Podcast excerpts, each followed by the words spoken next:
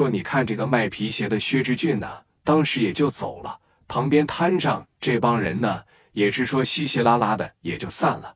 到下午的时候呢，说你看薛之俊呢，就给拿过来了五十双皮鞋，这边货款呢也是给点过去了，也没有说赊账，也没有说干啥的。说你看眼瞅了一下午的时间过去了，因为每个摊跟每个摊的销量基本上是差不多。说，你看你在一号摊卖皮鞋，今天你卖了五百块钱。说在二号摊卖，有可能你也能卖个四百五六十吧。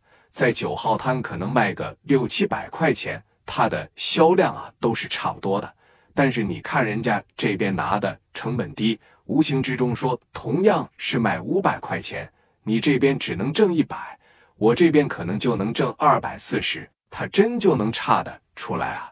说日子一天一天的就这么过着，老刘就给这哥们吧卖了一百多双皮鞋，而且基本上是没有什么售后啊。当时说，你看这个薛之俊呐，拿着自个的皮鞋就又来了，又开始挨个摊挨个摊的在那推销，就说了说，你看瞅瞅人家老刘啊，同样一天是出十五双二十双皮鞋，你才挣多少钱呢？你才挣个百八十块钱。那有时候挣几十块钱，你说他卖五双皮鞋，比你在这盯一天时间挣的都多。我说呀，你把人叫过来，我给开个会是吧？那出来就是为了挣钱，谁也是说早起来五六点钟出来摆摊，也是晚上十一二点回去。同样是这一天，你瞅人家，你再瞅瞅你们，人家这一天也是一天，你们这一天也是一天，人家这一下子整好几百块钱回去了。你们这对付二百块钱都费劲出来做生意啊！我们温州这边有句话，干啥非跟钱过不去呢？干啥非跟钱较劲呢？你看着没？老刘也给我卖了百八十双皮鞋了，也没问题啊。那穿的也都特别好啊。说到这的时候啊，这帮子小商小贩就开始心动了。说的也对啊，你琢磨琢磨，这一天、两天、十天差多少钱？一个月你跟人老刘差多少钱？这一年差多少钱？你就人老刘这么干啊？明年开两个门市，你等到第三年就能买辆小汽车，就能买个大哥大。你瞅你呢，是吧？同样是在这摆三年摊，人家吃的五饱六撑，你们一天饿的像狼狗一样，前心贴着后背。自个考虑吧。需要的情况下，下午给你们配货。我还那句话。我这一次啊，用物流拉过来了四五十万的鞋，你们要是卖的好，我以后啊就在这个市场给你们做着供应。哎呀，怎么样？要不咱也进点？你进点嘛？你进咱就一块进，大家伙来过来一下子，咱这么的吧，咱都一块整点背上。眼瞅着老刘卖的多好啊，你进不进呐？我进点你呢？那我也来三十双呗，先卖卖。那我来五十双，给我来二百双呗。怎么也是卖说的类型，咱统计统计，你们是几号摊，都给我写纸上是吧？要多大码的？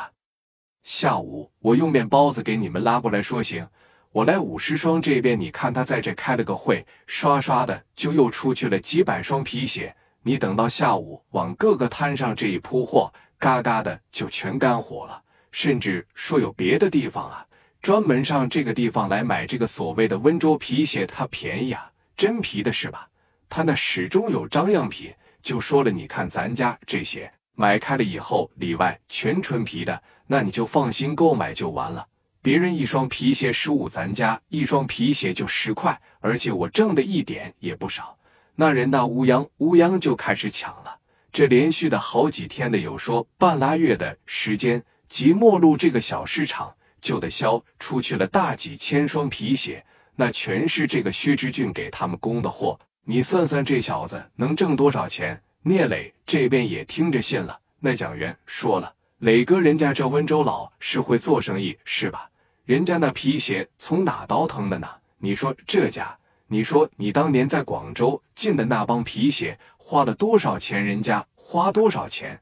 这价怎么能差这么多呢？”聂磊当时没说话，刘丰玉说了：“哼。”你就记得这么一句话：便宜呢，指定是没好货，他也就只能给这小商贩供一工了。他这些能进大商场吗？啊，他能进特别特吗？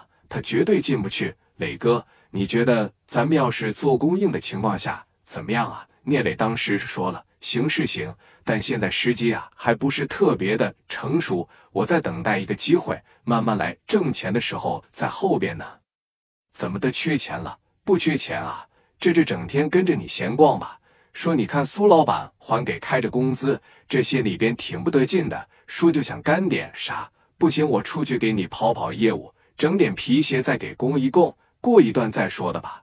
你看聂磊当时就有这个想法了，但是他万万没有想到啊，说这个薛之俊能供货供的这么好。聂磊当时也不知道他这皮鞋有啥问题啊，但是你看十多天的时间销售出去了，说大几千双皮鞋。随之而来的就是质量问题了。一开始拿的样品确实是好些，包括最开始给这些人工的也确实是好些。但是你第三次、第四次进货，那可就不是好鞋了。那鞋面呢，包括那些帮子里面，全是拿指甲巴给你填的，面上呢就是薄薄的一层革。那鞋啊，可以说是太次了。你像真正的皮鞋，无论是下雨，无论是下雪，是吧？